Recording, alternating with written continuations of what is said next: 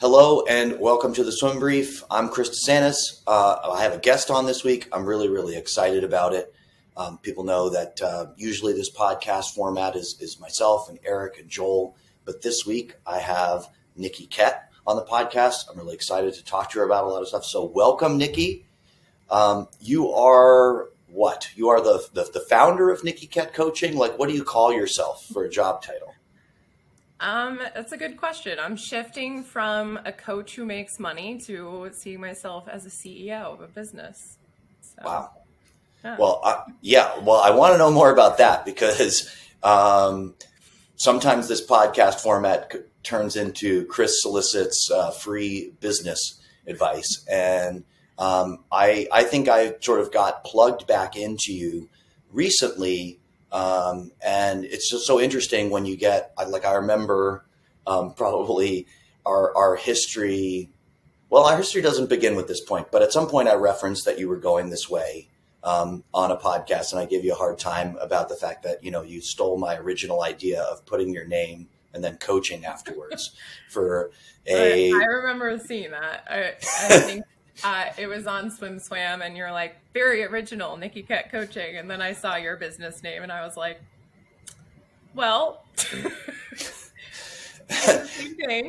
so, so, sometimes all my closest friends go, sometimes, Chris, maybe you should remind people that making fun of them is something you do like when you like somebody, right? And I go, yeah, I guess so. But also, I don't know. Uh, it's sort of a filtering process for friends for me. Like once people figure out that that's a reason why they I like them, um, then then we're sort of off to the races in, in terms of a relationship. But so g- give us a little bit of background, and I, I will just say before you talk in general about what it is you do, people that listen to this podcast or people that know me know that I'm like probably a very harsh critic of anybody that steps into the space that you're stepping into. And I, I want to say enthusiastically, I'm reading your stuff and I'm like, this is really, really, really good. So tell people a little bit like what what is Nikki Kett coaching all about? Yeah. Well, thank you first for having me and for the encouragement. Um, when I left coaching at Michigan, it kind of started off as helping women grow their confidence. And because my network is a lot of athletes and former athletes, and I worked with a couple college teams last year, um, I was really healing from my time in elite sport. And I noticed that a lot of the women had, you know, when we're in coaching, we're dealing with a lot of subconscious beliefs and rewiring rewiring the brain and the mindset, also processing emotions in the body that keep us stuck.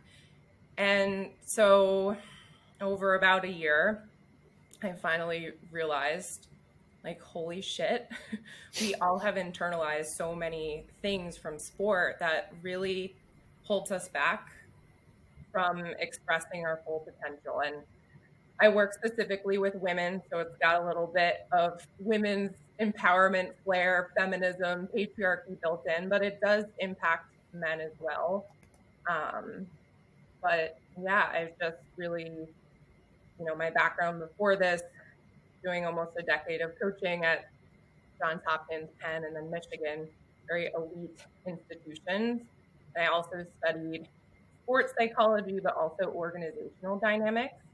Um, so, really reflecting how culture impacts the individual, their motivation, what's happening for them, and the more that I think about what do I really believe, how can we actually support athletes, not just when they're in sport, but unwinding from it, we have to look at the cultures that create the conditioning um, that we carry around with us after in sport or after sport. Um, so that's kind of where I'm at now. It's it's been almost 19 months since leaving collegiate coaching and starting this business. And so it has been an evolution. I think yeah. the more healing that I've done for myself, the more I'm just willing to be open and and share. And I didn't have yeah. that awareness right after leaving. I was just kind of like, ah, what am I going to do? Right. coaching business because I love personal development and helping people grow. And so, yeah. Yeah. I think you'd like, I, I, I, I, mean, I can remember going off on my own and having a sense that I could help people, but that there is a, a stage of development where you actually start doing the work and then you find out sort of more specifically like what it is you can help with. And I can see that in what you're doing. Now I've, I've started at the end, right? And, and so what I would like for you to fill people on, because I have a little bit of a sense of it, but sometimes I forget what my audience doesn't know, right? You reference like you you, stopped coaching at Michigan, you started this job, you had this history as a collegiate swim coach at really um, elite places. We have one of those in common, uh, Penn, and I definitely want to get to that later because um, I think there's some really interesting things to talk about. But just like give people an idea, I guess, of what the range of that experience was, right? Being a coach in elite uh, swimming settings. What were the highs? What were the lows? What were what were the really important parts to your story that inform what you do now? Yeah, I think each place I was at taught me a lot. Um, at Johns Hopkins, you know, working with George Kennedy, we really worked well together. And so much of what we did, my second year there, I will always remember we had our women's program won five relays at NCAA's, which wow. was pretty unheard of um, the year before we won the, our first ever. Yeah. And so, really, just thinking about how we did that was it was all about empowering women and something that George really believed in is helping them believe in themselves, giving them confidence. And there were still, you know, the normal challenges. We had people quitting and because it's a, a rigorous place to go to school, yeah. lots of engineers and pre-med. Um, and but I think that was good. Like we we believed in addition through subtraction. Like we supported people when they felt like they didn't want to be a part of that culture, and I think that allowed us to create a really great culture of people that want to be there. Um, I would say that Ivy League is similar to D three in that there are in scholarships. I think you know Penn. Can I just interject one thing? Because you talk yeah. about George Kennedy. I want to echo. I want to echo your point. I'm so jealous. By the way, I have to admit, I'm very, very jealous that you got the opportunity to work for George. Um, I'm jealous of all the people that got to be an assistant coach of George because I really, I really wanted to do that.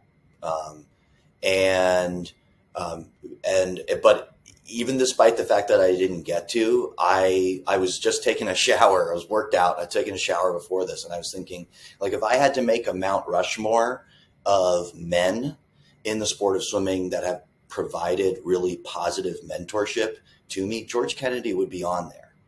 Um, and uh, I ought to write him a letter, I think, probably after this, and just remind him because I think of him all the time. I'm really grateful um, for some moments where I, I, think he had this beautiful sense of of of leadership and and leadership being that uh, I'm going to use sort of the power and influence I have to help people that um, that are having a hard time with what they're doing right now. I'm going to lift them up and I know that he did that for me. So I'm very jealous of the George Kennedy piece this, and I, I don't want to miss the opportunity before you go on to Penn to talk a little bit about um, George. But but please continue yeah, with the no, transition to Penn. we'll, we'll, send this to, to George Yeah, well. let's send it to him. And then um, I don't need to send him a letter. He can just hear me talk about it.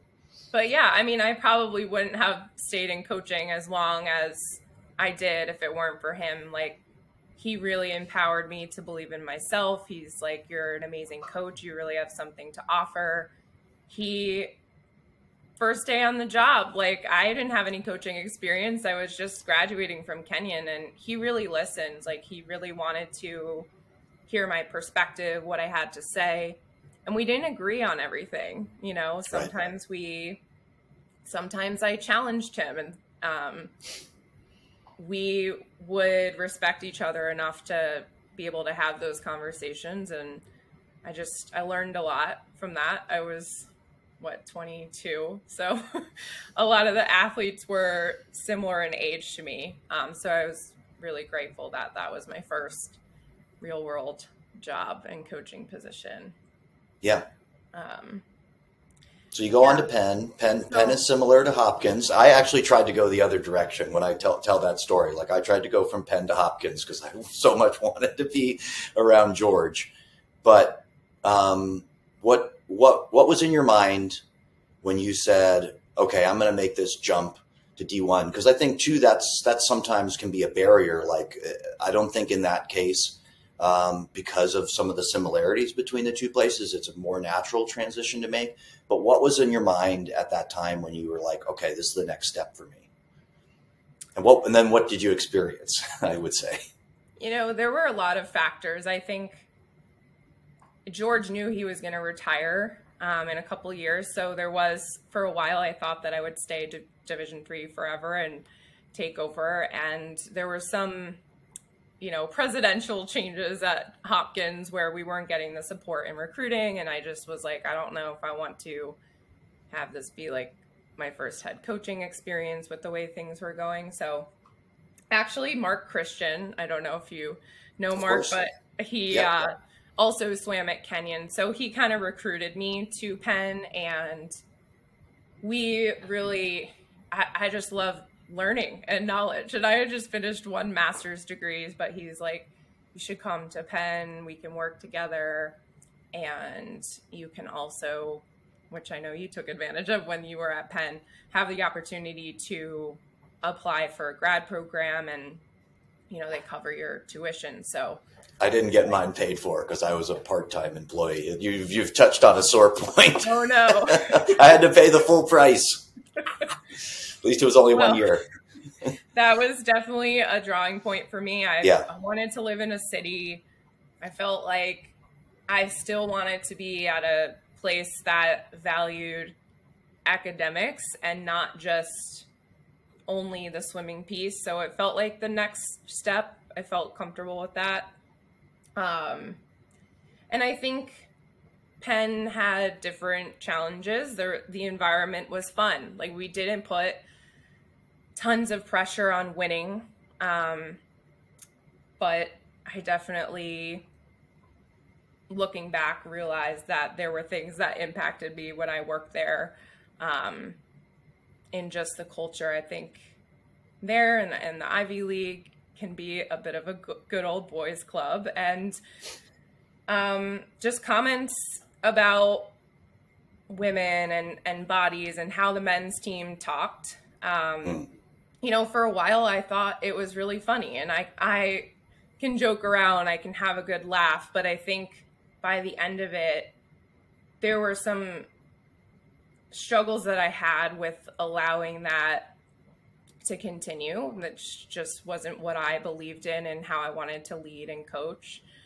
Um, and so I feel like I woke up one day, I was like, I don't know that this is helping me. I feel like I feel very obsessive about my body. And um, at the same time, I was in this program, this amazing grad program, where I was so supported. And my professors are like, You are so brilliant. You have brilliant ideas. And it was all about leadership and culture and awareness. And I feel like every class I took at Penn, I got an A or an A plus in. Not yeah. not in a perfectionist way, just because I love the material so much. And it was really interesting afterwards and like towards the end of that experience to reflect on what I was learning in grad school about how culture impacts the way people show up.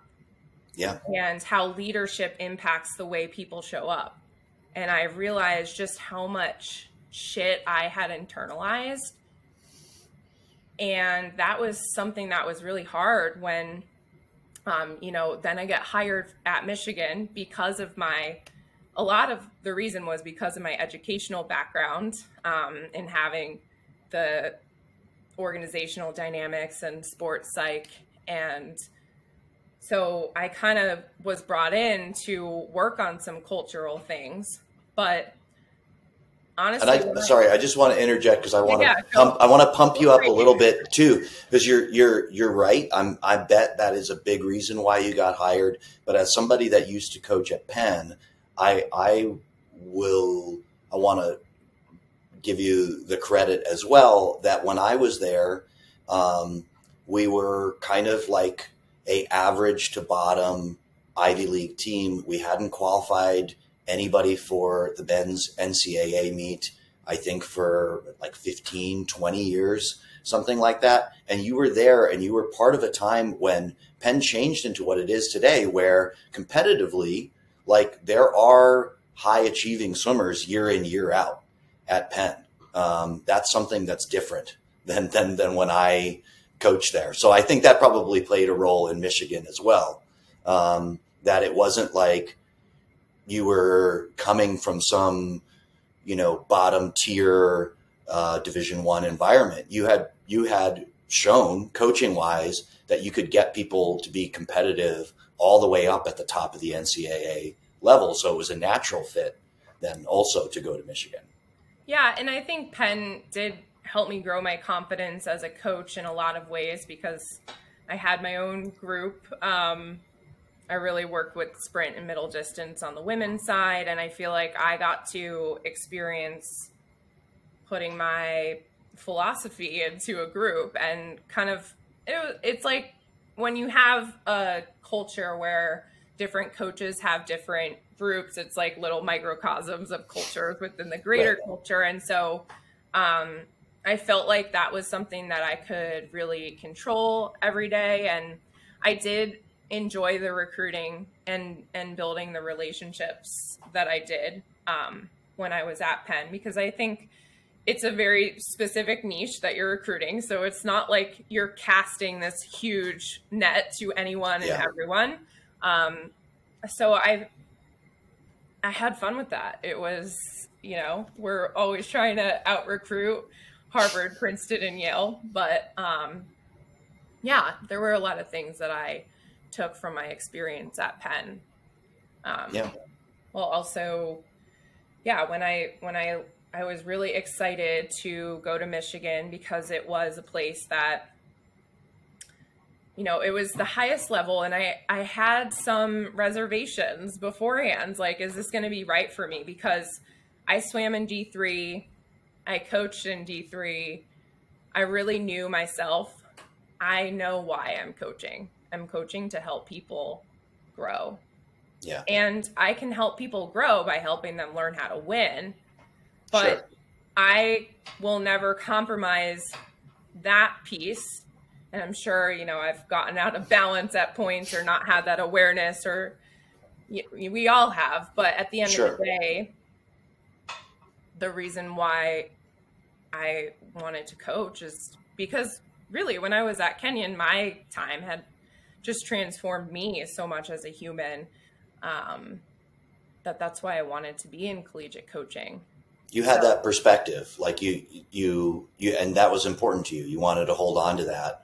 And yeah, I mean, I think that's pretty natural. I definitely, and I, it's almost even as you're describing it, we'll talk about this in some of your posts too. I can hear a little bit of that imposter syndrome coming in too. Like, oh, you know, poor me division three me you know like am i really cut out for this um, top top competitive level right i mean i um, i was a division three swimmer as well and i've learned not to talk down my own swimming accomplishments it took me a long long time to do it to not just say like oh i wasn't very good heck yeah i was good i'm i'm, I'm better at swimming than 99% of the people that try swimming like it's so ridiculous for for anybody to say that, but like when you get up to that level, you know, it warps your mind.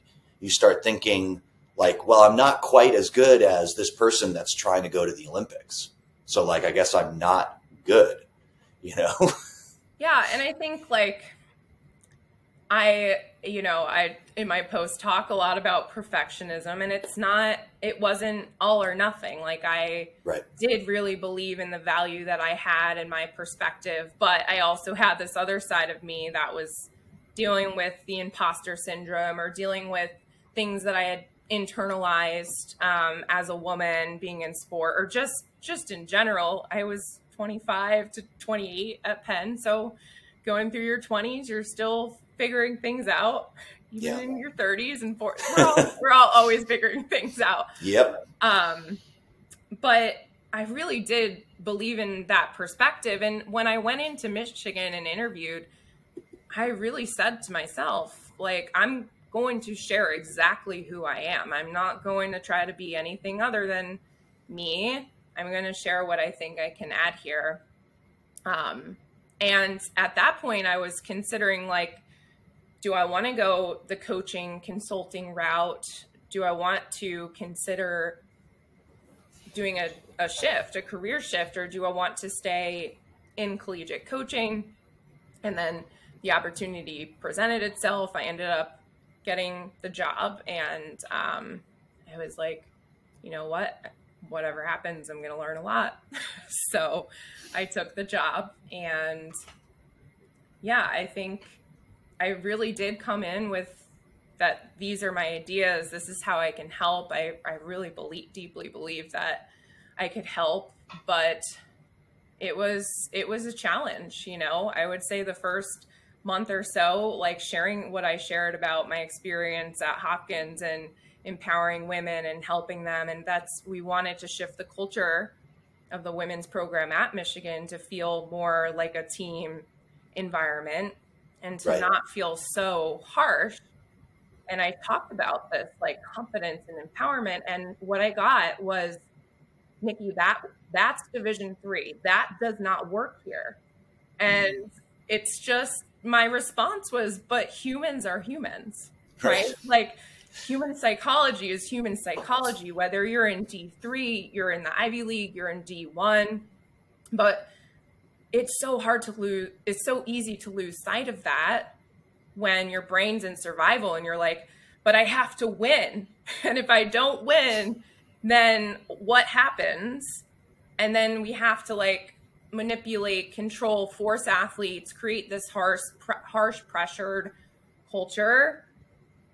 And that's what the brain thinks is going to be most effective to build a culture. And it just it just doesn't work that way um, but I really struggled to be able to, you know, partially it's on me because I didn't always have it in me to continue fighting back. And I felt like I was in between a rock and a hard place. Like, we want you to do this, but at the same time, it's like, shut the fuck up. We, you don't know what you're talking about. And I'm like, why am I even here then? Right. Right. so um, it was an interesting experience for three years. Yeah, and I think like this definitely provides, and we're, we're about to segue into some more specifics and that you've talked about. Um, I'm going to bring up some social media posts, but I, I think one thing I want to echo in what you said is my even if I go back to my experience, um, also coaching in college and hearing other coaches, like I think probably in coaching the number one way knowledge is shared is coach to coach. Like, do we have a mentorship model? Like, somebody else tells you, like, hey, here's how you do this thing. And you go, hmm, okay, that's interesting. And you try it, maybe, depending on what I'm about to say, you might not want to try it, right? But then you sort of iterate and you you go your own direction with it. I can't tell you how many people when I was a Division One uh, combined coach would just look at me at the eye and essentially give me some version of here's how you coach women. You're cruel to them, you're mean to them, you like manipulate them into doing what you want, and that's just how it is. That's how you coach women. And I, I remember the whole time thinking like that that can't be right. Th- that can't be right. And yet everybody who I'm looking to for that mentorship, that's what they're telling me is the way to do it. So I can very easily see how that becomes like predominant in, in the culture. This is how it is. You know, this is the way. Um, and there's people I think all around there who I they have to be having the same thought that I'm having that I think you've had as well that goes that that can't be right. And I think you maybe even take it a step further goes I know that's not right. Here's what's right. Yeah. and I and, um but before we get into the specific post, I just I, I do want to give you um, a little bit more opportunity to promote what you're doing. So, given all that experience, given what you told me in the beginning about what it is you do, like what does a a really successful Nikki Kett coaching client look like? What give me some examples? So maybe if people listening to this know somebody or they are somebody who could be who would get a lot out of working from you, like what would that look like? Yeah, I mean, I think one of the reasons I am willing to speak up and share is because I know that I'm not alone. And a lot of my clients are elite coaches because that was my network, whether it's club coaches or they're coaching in the Power Five. And they have a lot of they're they're very educated. They might have degrees in counseling, you know, they're they're smart ambitious women and they want to make an impact. And I think one of the things that I've realized is I have to go first in sharing the truth because a lot of the women I coach are in the exact same situation that I was in where they care. They want to empower women, they want to empower men, they want to change culture. They they want to win, but they also have empathy and you know, I I've done a lot of human design and more more of that work with myself and one of my gifts is my intuition, like deeply knowing.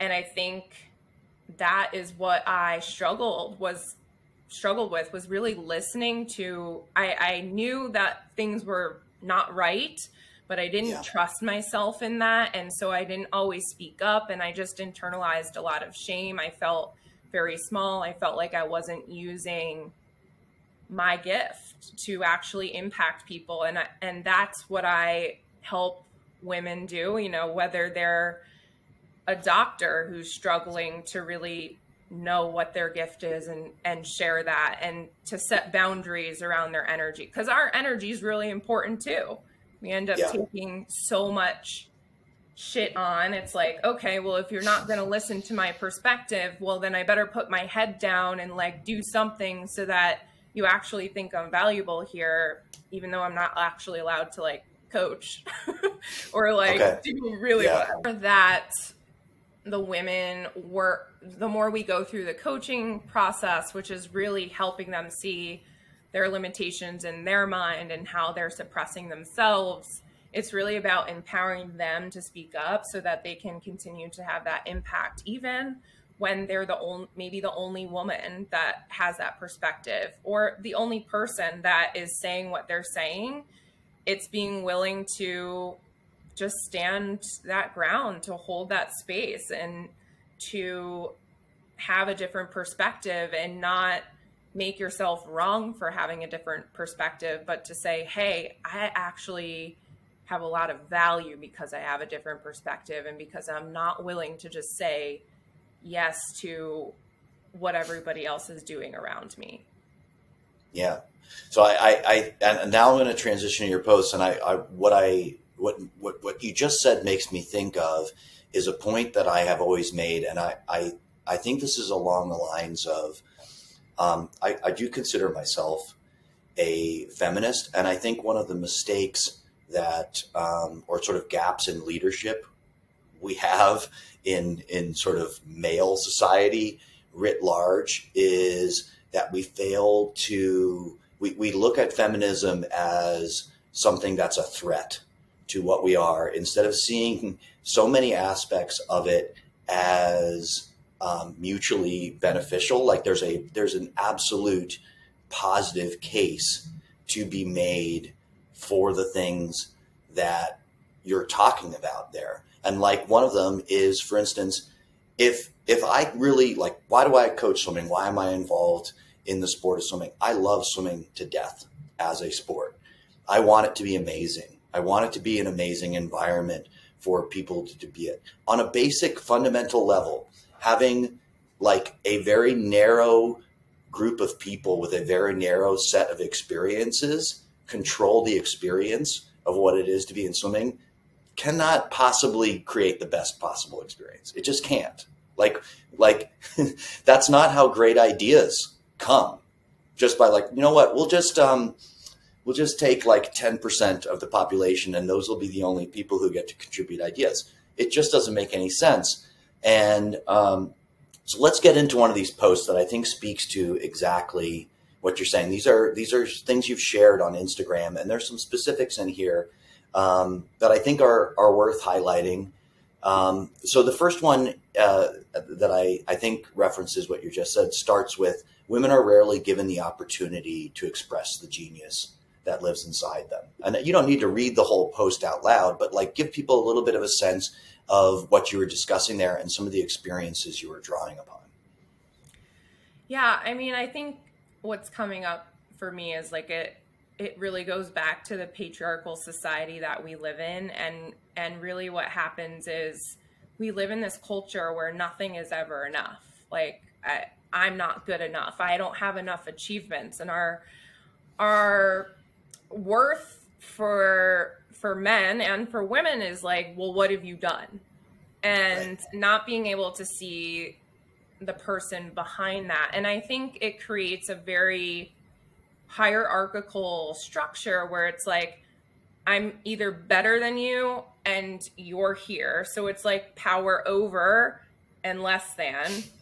And, but that really internally is coming from insecurity and not just being okay. Like trying to win from that place is always generated from negative emotion like scarcity. I'm not good enough. I need my athlete to win, perform, achieve in order for me to feel okay with myself. And right. I think that it's a lot of masculine energy, like constantly doing, achieving, performing, never slowing down, never stopping to reflect.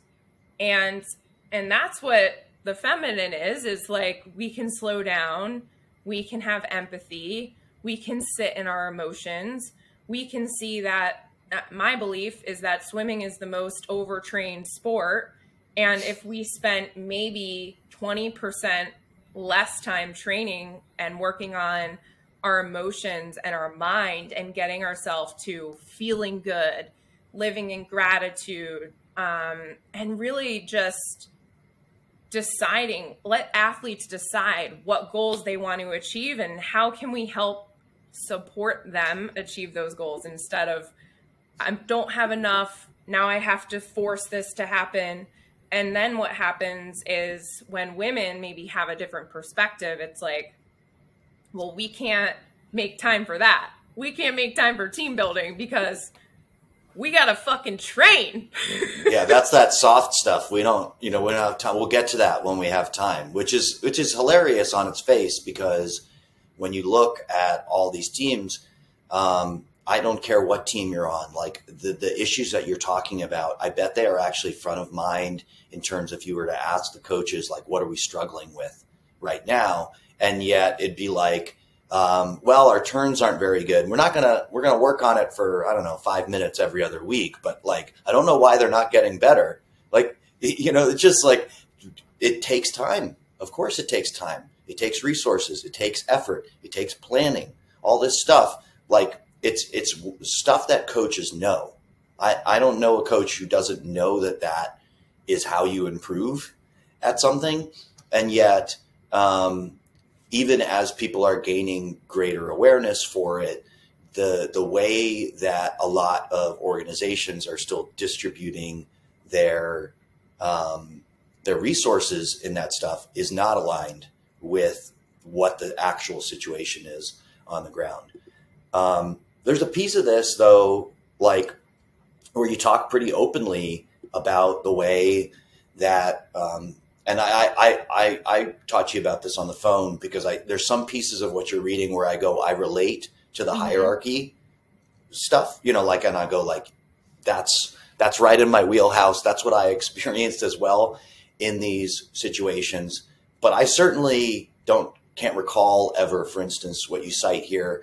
Um, my head coach like making a comment about my body, right? How did I, how I looked, and um, I guess talk a little bit more about that experience and and how common do you think that experience is for women that are working in this space? Yeah, I think I mean whether it's in swimming or other workplaces, there's just this over hyper focus on our bodies and even you know it wasn't always necessarily just projected at me but just comments on like oh she's got a great body or she's such an athlete or she looks so good and like just internalizing those messages and i think it's it's the perfectionism again connecting to like external validation and when my perspective now, like we can look at even the diet culture in our society, which is a whole other rant I could go on. But yeah. my perspective now is that when if we just keep women obsessing over their bodies and they think that when my body looks a certain way, and this happens for men too, it's like when sure. I have this body, then I'm going to feel confident or I'm getting all of this validation from the people outside of me. It's like if I lose five pounds, people are like, oh my God, you look amazing. And it's like, right. I could look amazing because I hate my life right now and I'm trying to control my body because I feel so out of control with everything else. And that's what happens. And in inside of that, validation is really suppression of self and that's what i was talking about when when women are obsessed with oh it, i just have to lose 10 pounds and then i'll feel confident to do all these things and actually start standing in my power and my voice and speaking up and making an impact that's that doesn't happen because you have to change the beliefs and if everything you're taking from your environment is you're going to get only get praise or noticed when you look a certain way. Right. Like I would get comments like not even people that intentionally want to harm me, but like, hey, you're you're the best looking coach on this pool deck. Or your boyfriend. Right. Nominally they think they're paying you a compliment, but like if, if yeah, you think about it for 30 weird. seconds. Like, yeah, thanks. I know I'm really hot.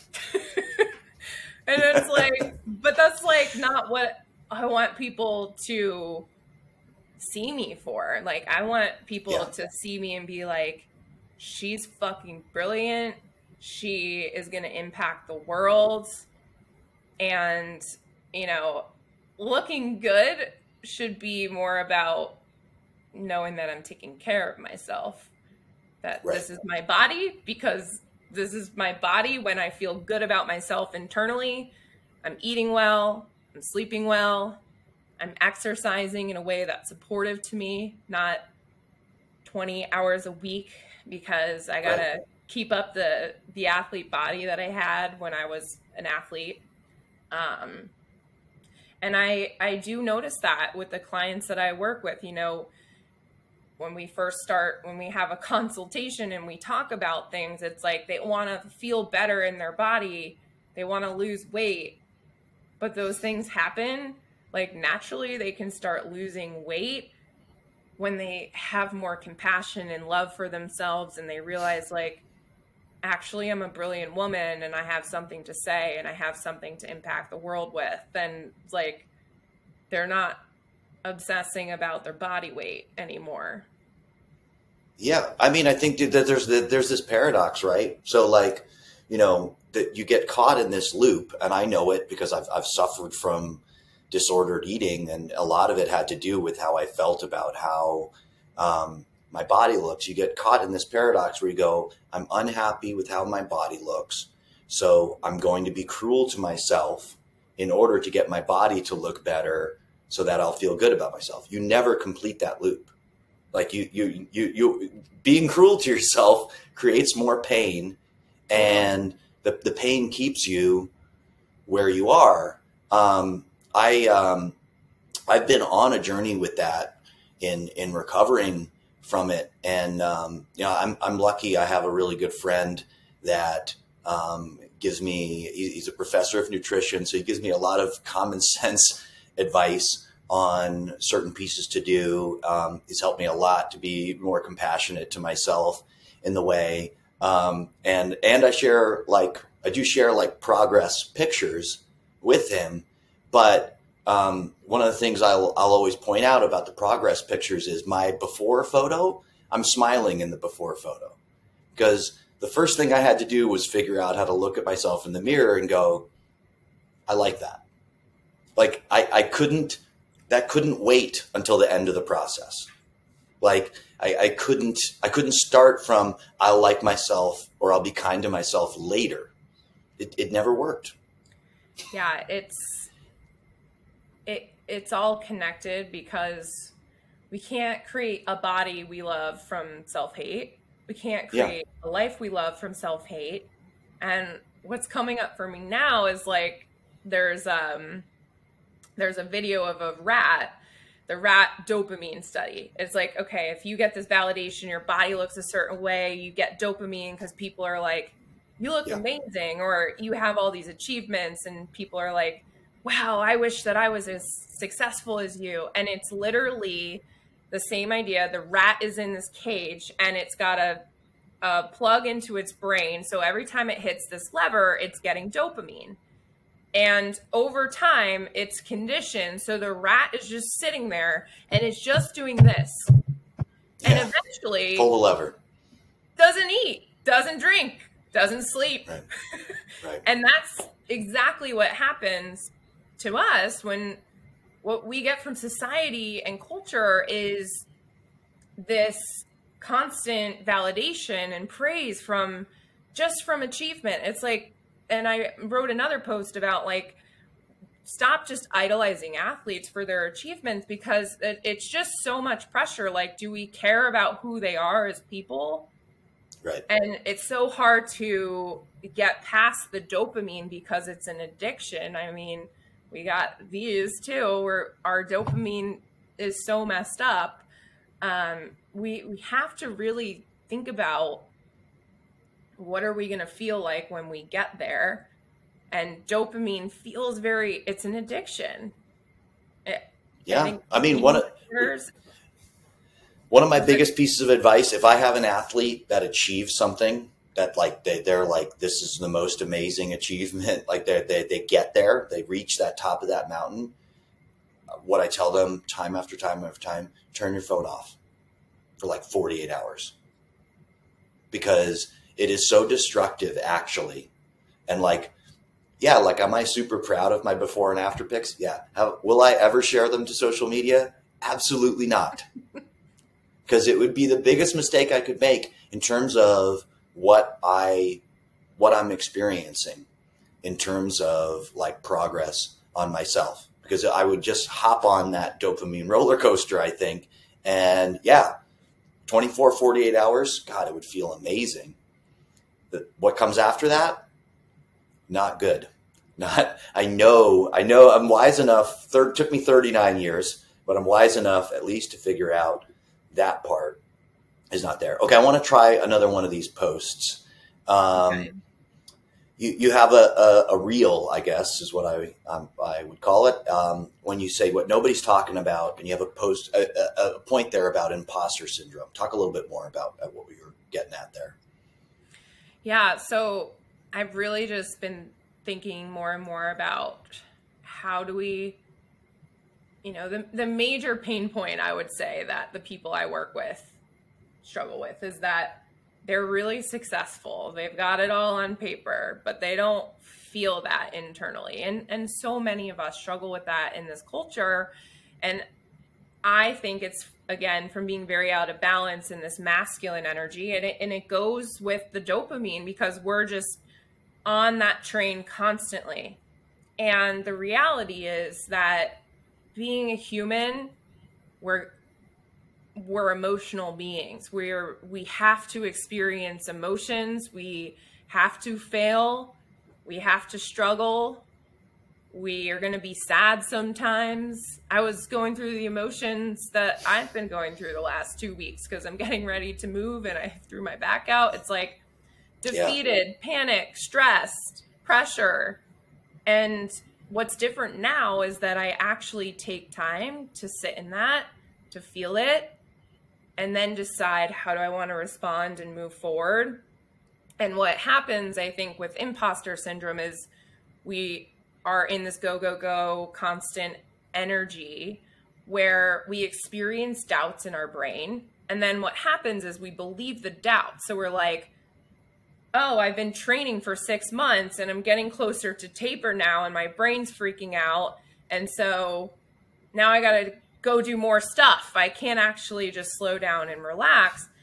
And that's what we do. We play that cycle out in a million different ways where if we really learned to create emotional safety, to be in the body, it's like, I'm not going to die if I feel panic in my body. What does that feel like? And the more you do yeah. that, the more the brain is going to stop giving you high alert for like every little thing. You're like, I have to go speak up for myself. And your brain's like, freaking out. Oh no. oh no, I better go like write another research paper, write eight more books, right. or get another certification before I can ever do that. Right. But if we just teach our brain and our body, if we come back into ourselves and we can internally let that process through. There's different ways to move emotions and energy and all of that. Then it moves through the body and it's like not as big of a deal. And then we have all this other space to remember like why why am I really good at this job? Why am I valuable? Um, but we can't get there if we it's like taking a kickboard and you push the kickboard underwater because you're like, I don't want to feel any of those doubts or emotions or any of it. So you push it down and then, you know, you've seen this at practice. The kickboard comes up and knocks Smack out the face. Yeah. You're like, damn it. Why did that happen? so I, I um, literally had an athlete tell me last night at practice, Nikki, he goes, he's, he's wonderful with the stuff that he shares with me. Um, you know, because I learned so much from it. He goes, ah, I meant I, I got to that. We're doing a really hard practice. He's like, I got to that point where I'm just mentally blocked again. I, I want to keep going and I want to keep, you know, like going faster, but I, I feel like I can't. And I'm just trying to avoid thinking about that. And that I said, okay, but that's like, that's, that's where we've got to do work right there because you will, you will not solve this problem by not thinking about it.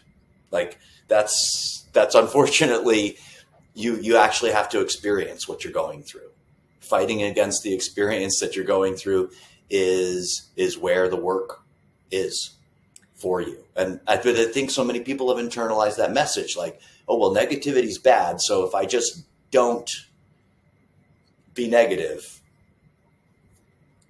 I'll solve all my I'll solve all my problems. I, I think I, I, I, I really agree um, largely with some of the critiques you have um, of masculinity. And I have a nuanced point that I'm that I'm kind of working on, that I'm workshopping, that I'm just going to share randomly here. Um, and I can see maybe you're frozen as well again, but we're I'm you still can here. you can you can still hear me. Yeah, amazing. Um, I think that again, there's there's been a failure of leadership by men. We have allowed the wrong guys to define what masculinity is. And so, yes, the, the large popular definition of what masculinity is ends up with all these negative consequences for both men, women, everybody that exists in society. Um, and you know that I have empathy for my, my fellow men on the level that you know being there there are aspects of being a, a man that are more sink or swim than than anything else right like if you look I know that IQ is an imperfect way of measuring intelligence I'm not going to suggest that it is but if you look like if you measure women and men on IQ. You will find roughly the same average. But what you will find is far more men in the distribution of where you would classify somebody as having a mental disability and far more men on the other end. Like that is to me evidence that life as a man is on some fundamental levels like more sink or swim. If you're on a dating app and you're a woman, you're more likely to have people reach out to you, even though that can be often a horrifying experience, than like than an average average guy. But we've taken that sort of sink or swim circumstance of our life and extrapolated it to that must be just the way life is, and we're either at the top inflicting pain on everybody else, which is a miserable existence, or we're at the bottom and we're receiving the pain, you know, and hoping to, to get up to the position where we can inflict pain on other people. And I, I, I just don't think, like, again, I have that feeling in my heart where I go, this is how everybody has taught, taught me how it is. It's not right. It's not right. Actually, like, even if I go back to somebody like George Kennedy and, and what I really admired about him, okay, if, if, if being masculine is really about being strong, right? If that's something we associate masculinity, what is strength? Strength to me is you can empower other people who are in a, in a less favorable position than you. Like, not that you can inflict pain on somebody else. It's quite the opposite. So I'm hoping, like I said, I'm workshopping eventually um, that you know, it can start to, in my coaching, redefine what masculinity is in a more sort of pro-social and and frankly positive direction. So that so that the things that you're talking about um, as a critique of masculinity become less and less valid because we've redefined what it is. Yeah, I think two things come up from that. And number one, I think finding we have to find like balance within ourselves in masculine and feminine and that requires really being honest about you know what do i what do i need? How do i take care of myself? And especially for men because they do experience a lot of pressure these head coaches of elite programs and you know you got to win and you got to get the bonus and you have to put athletes on the olympic team and if you're not doing that work to make sure that like i i'm taking care of myself and a lot of those cultures don't allow for space for men to actually take care of themselves. They're struggling with right. all sorts of health issues which is just really you know manifested unprocessed pain in the body. Yeah. And so number one people have to come back into balance and say what do I need to support myself? Like, it's not normal to never take a vacation. It's not normal to never take a fucking day off. Like, right. you don't have to, the day that you're off is the day on Sunday while you're catching up on recruiting. And I just went back to back Big Ten weekends. And then two weeks later, I got to go back to back NCAAs. Like, it is not a normal thing to put yourself through that and that's fine. Sometimes we're just going to be out of balance, but we have to figure out how do I refuel myself after that. It's really important. Yep. So that's the first piece is coming back into balance for ourselves, whether you're man or woman. We all have ma- masculine and feminine energy. And number two, to be i think my idea of masculinity is is holding space for the feminine i think this in myself like if i i really trust in my masculine side like i'm going to be able to do what i need to do to get myself moving forward. But i also i trust that so much that i create space for my feminine which is like you know what? My back's flared up and i got to take a day. Like i on monday we were going to talk and i was like yeah. i have to be with my body right now and take care of my body right now. I'm not going to be able to like give of myself if I don't feel where I'm at and take care of that. Um, and I think, you know, that's something that male coaches can do. Let's really what the masculine is is like I feel so grounded in myself that I can hold space for what my athletes are going through. I can yep. Help support them. I'm not afraid of their emotions. I'm not afraid of their struggles. I'm not afraid of their challenges. I just know that's part of the human experience.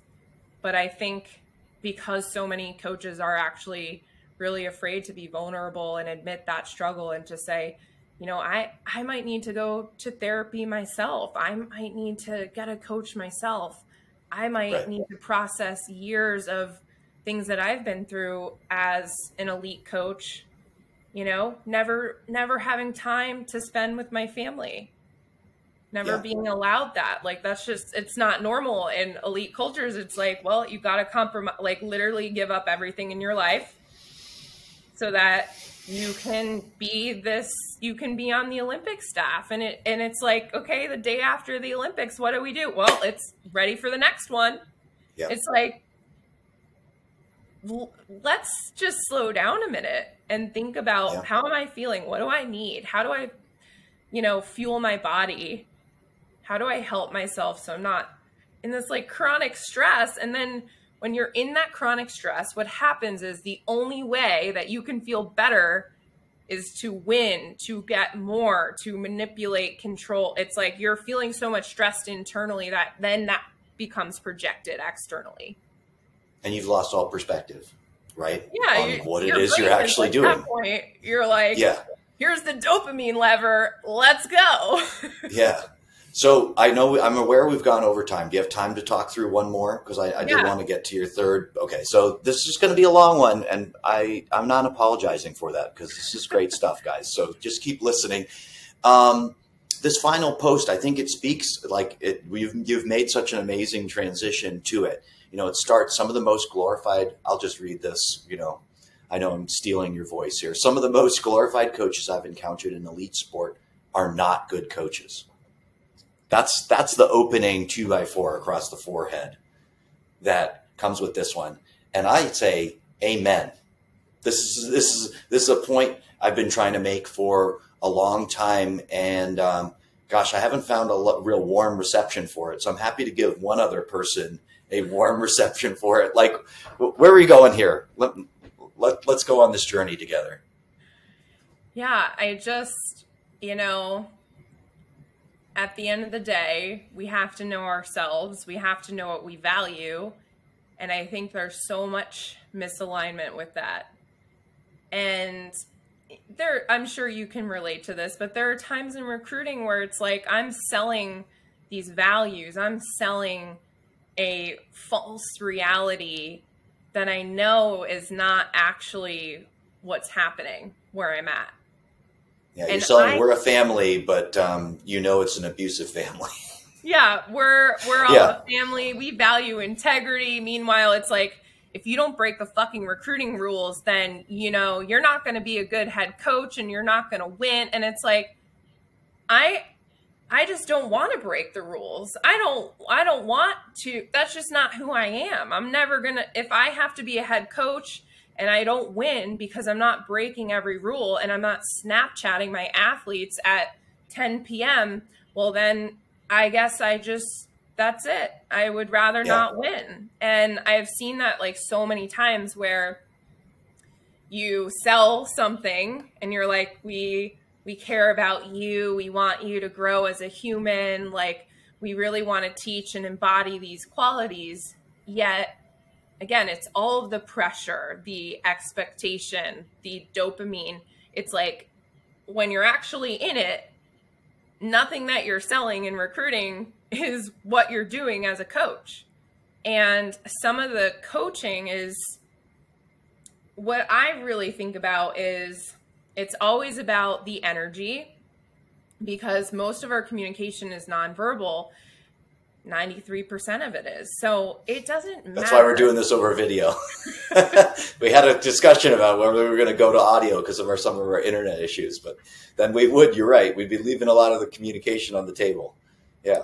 Yeah. And so when you understand really the mind and emotions and how that all works, if a coach is stressed out and thinking, you know, I'm so much better than this athlete and they're a piece of shit and they're frustrated, right? You're not doing what I need you to do so that I can feel good.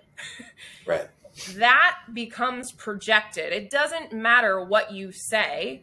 It's it's how it's said.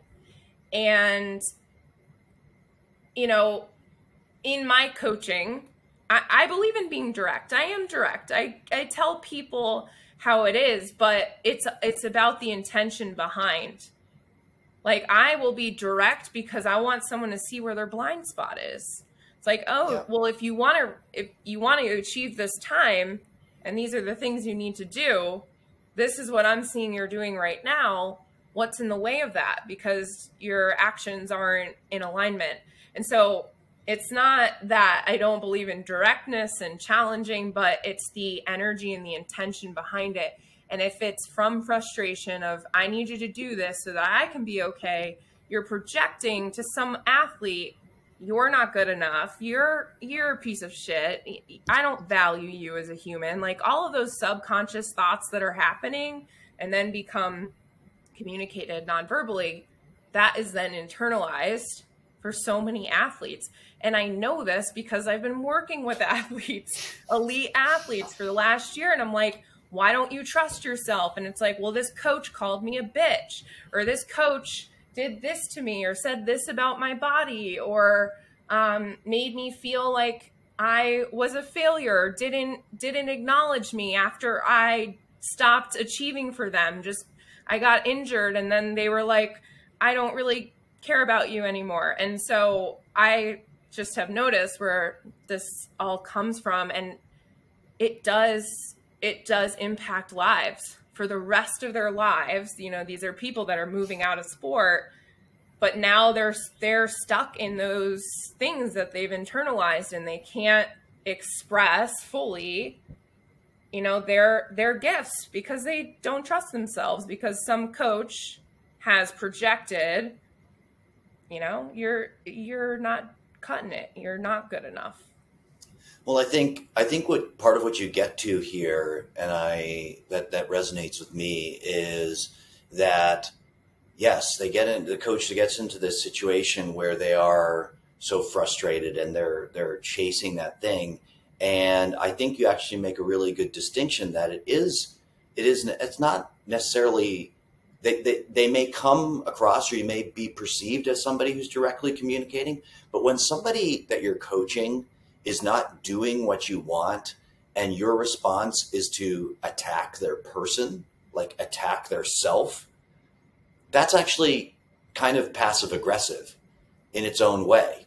Like you what would be direct would be to say even some some version of your internal discussion where you go, do you know what?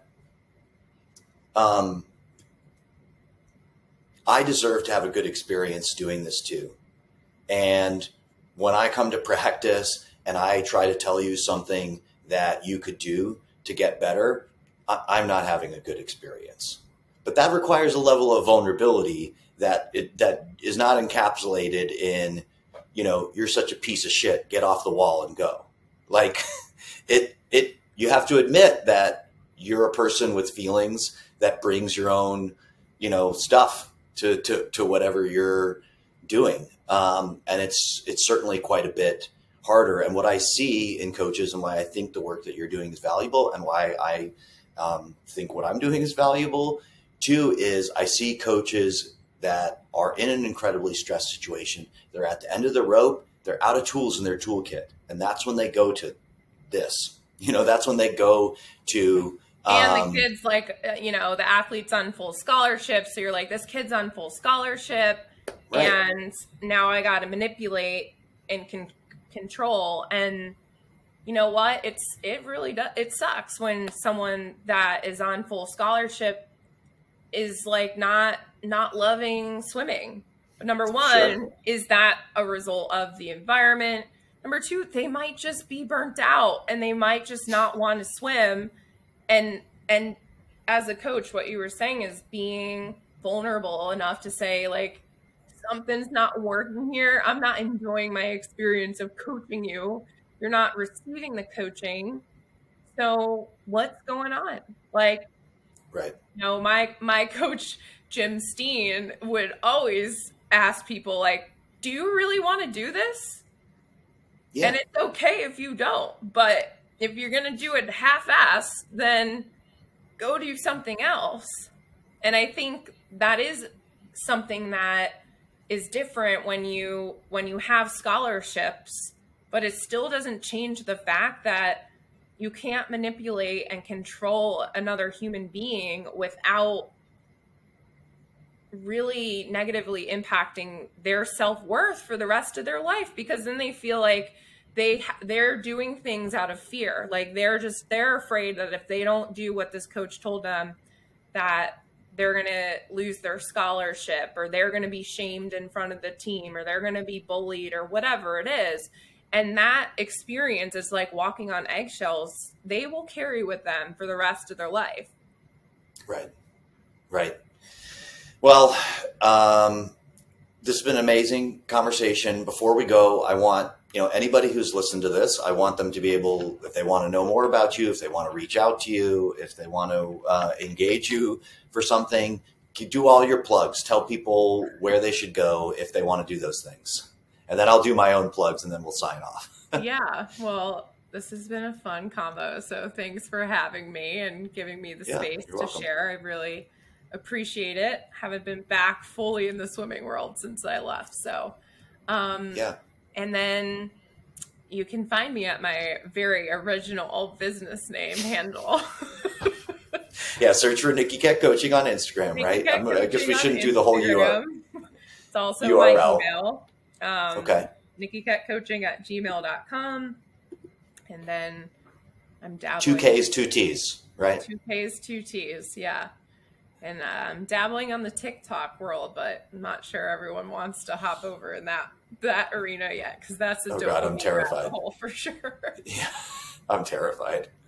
Uh, you're braver than me if you're dabbling in that. I, I don't think I don't think I could withstand TikTok on a, on a. Um, I've got more work to do. I think before before I could do that. Yeah. Um, thank you to everybody for listening. If you want more positive psychology based content from me and occasionally a shared post from from Nikki uh, and an Instagram story. Um, Chris D underscore coach on Instagram, Christy Sands Coaching on Facebook. This uh, podcast will be shown on a YouTube channel um, where I just got a new handle. So if you go to youtube.com slash Chris D Coach, just all um, straight in a row, no underscore like the Instagram. Um, you can find that stuff here. Uh, this is released as a podcast available on iTunes and Spotify. So subscribe. Subscriber numbers are going up by the day. I'm really excited to see that. Um, one more time, thank you to everybody for listening, and uh, we'll be back again next week.